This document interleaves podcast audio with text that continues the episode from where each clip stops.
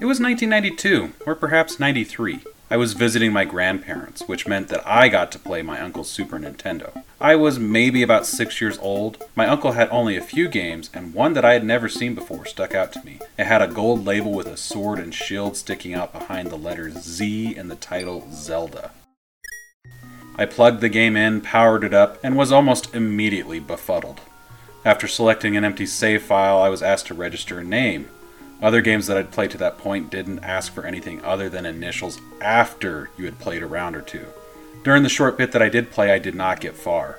I wound up resetting the console and loading my uncle's save file. It loaded up to the bright green world of Hyrule, and I had no idea where to go or what to do. After wandering for a bit, I turned the game off. It was different from other games that I played, and I just didn't get it. I plugged in Mario World or Street Fighter 2 instead. I may have lost a lot in those games, but at least I understood what to do.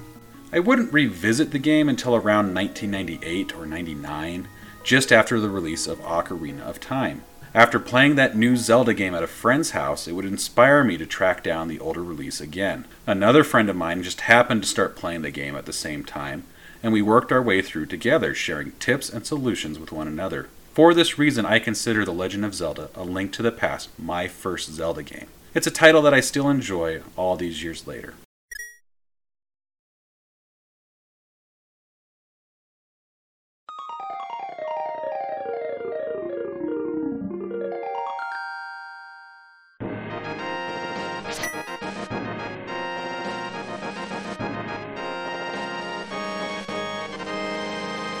Hello and welcome to Season 3 of Legendary Adventures, a Legend of Zelda podcast.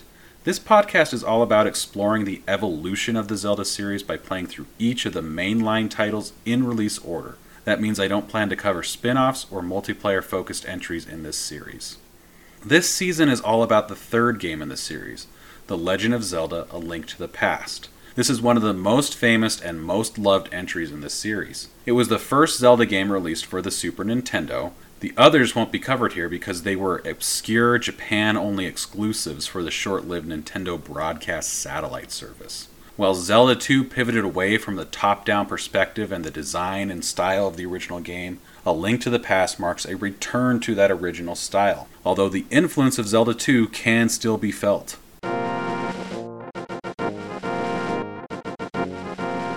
A Link to the Past was released in Japan in November of 1991. It was produced by Zelda co creator Shigeru Miyamoto and directed by co creator Takashi Tezuka. In Japan, the game was subtitled Triforce of the Gods. According to IGN, that subtitle was changed during the localization due to a Nintendo of America policy to limit religious references and imagery. IGN reports that ancient Egyptian religious symbols and mention of a priest were also changed for that reason. The game was released in North America and PAL regions in 1992. In a published conversation from 1989 with Dragon Quest creator Yuji Horii, co creator Shigeru Miyamoto said he was thinking about a sequel in the style of the original game before he began work on The Adventure of Link. He also said that ever since the release of the first game, the third game would feature a party, I mentioned this briefly in season 2. Miyamoto claimed that the fairy spell was adapted from his idea of having a party. It's unclear, however, how far this idea got into the actual production of the game. In the final release, Link is the only playable character, and he goes on the journey solo. In multiple interviews, Miyamoto further emphasized the connections between A Link to the Past and the original Zelda. As with the original game, A Link to the Past was developed alongside a Super Mario title, in this case, Super Mario World. Miyamoto stated the release of Zelda was delayed twice, being pushed from a March 1991 release to the summer and then ultimately November. In an interview published in the official Japanese guidebook, Zelda co creator Takashi Tezuka said Development of A Link to the Past took roughly three years. Miyamoto said that most of that time was made up of planning and experimentation, with the production happening essentially in one year. He also said that not much changed from early prototypes to the final game. Program director Toshihiko Nakago stated that the overworld map went through a lot of changes, but that the dungeons were more or less the same from the start. A Link to the Past famously features a dual world system where players move between a light world and a dark world. However, the initial concept would have seen players traveling through an additional world. In an interview published in the Game Guide, Miyamoto said at first there were three worlds, but players would have gotten confused. That's why we had to fix things up. Zelda 2 is famously punishingly difficult, and the original game is no slouch when it comes to difficulty either. A Link to the Past is notably less difficult than Zelda 2, and in my opinion, it's less difficult than the original game as well. Nakago said that the difficulty changed near daily as they got input from game testers. There's also a clear effort to help players navigate the two worlds in the game. Information that was previously in supplementary materials now appears in the game. A map can be accessed with the press of the X button. Dungeons are clearly marked on the map, but it's still up to the player to figure out how to access them. Miyamoto, Tezuka, and Nakago said that they put a lot of work into the game's hints. Miyamoto said, There are people who can find hints by themselves and people who can't. If you think there will be people who will solve it in one minute, there will also be people for whom it will take hours. Tezuka added, Even a single dialogue message would change a lot, which caused us some trouble. If you say something right out, players will catch on too fast. But if you say it in a really roundabout way, maybe they won't understand. Nakago said, if you put a piece of information in one place, players would overlook it, so we put it in three places. In addition to the in game map, there are hints offered by various non player characters, and within dungeons, there are special tiles that, when interacted with, will give players a hint.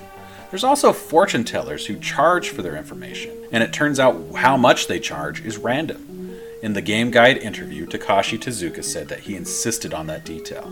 He said, I was thinking, wouldn't a somewhat meaningless place like a fortune teller not have any set prices?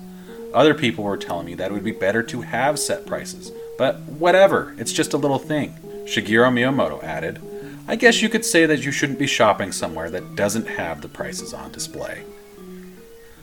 The developers added a variety of mechanics to help players adjust the difficulty to their liking. In both the original game and The Adventure of Link, there were optional heart containers to collect. If they were collected, the player could take more hits. Truly hardcore players looking for an additional challenge were free to skip over collecting those containers. The first game also featured optional equipment improvements like the blue and red rings to reduce damage, and also stronger swords to increase Link's attack power. A Link to the Past features many of those same mechanics. There's collectible mail to reduce damage to Link, there's upgrades to his sword, there are also collectible heart pieces, Collecting 4 equals 1 heart container. On top of that, A Link to the Past adds 4 collectible bottles. They can be used to hold potions, fairies, and a variety of other collectibles. Heart containers dropped by bosses, however, are no longer optional. They must be collected before the dungeon MacGuffin will appear. Whether this was conscious or not, it seems to be a detail lifted from Zelda 2. That game awarded an automatic level up for completing a dungeon. Heart containers are the closest thing to a level up in A Link to the Past.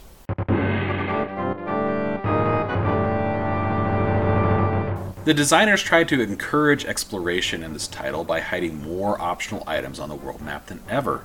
Takashi Tezuka said, We wanted it to be a game you could play over and over again. Beating it once, for example, and then challenging yourself to see how fast you could beat it again. I think there are lots of things to discover, even just walking around on the overworld. The game's story is a prequel. It's set before the events of the original game or its sequel.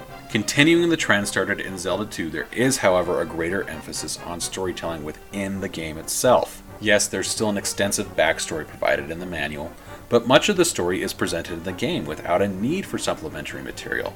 A player could never look at the manual and get by just fine in this game. The game tells players that prior to the game's events, there was a war over an omnipotent and omniscient golden power which was hidden in a golden land. People who enter the golden land do not return.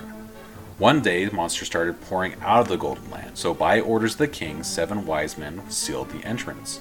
Generations later, a sorcerer named Aghanim appears in the kingdom. He kills the king and kidnaps seven maidens who are the descendants of the wise men.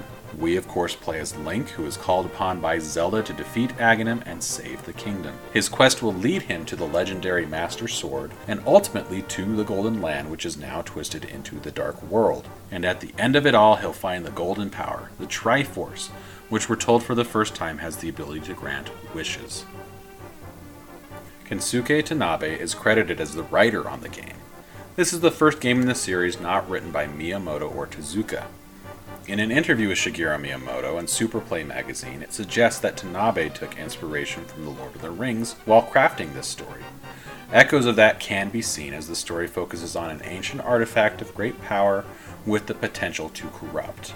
In addition to Tanabe, Yoshiaki Koizumi also took part in writing the game, but he's not credited. That's because this was his very first game at Nintendo and he was in charge of writing the manual. Koizumi would play key roles in future Zelda titles, and he now heads up the Super Mario team amongst others at Nintendo. In an interview with Wired, Koizumi said that he helped develop the backstory for the game. The game manual includes an extensive backstory outlining the creation of Hyrule, and the Triforce. It also provides additional details on the Sealing War and the coming of Aghanim. Koizumi said, Back then, the people who wrote the manuals often became the people who came up with most of the backstory for the entire game. A Link to the Past looms large in the Zelda series. It's recognized as one of the most influential games in the series, and we'll see some series staples and mechanics start right here with this game. This game would also solidify the series as following the Zelda formula laid out in the first game over the design of the second game. Next week, we'll dive into the game's introduction and explore the dungeons of Hyrule Castle. If you want to follow along, please subscribe. Please also consider sharing this podcast with another Zelda fan. I am Paul Riley. Thanks for listening.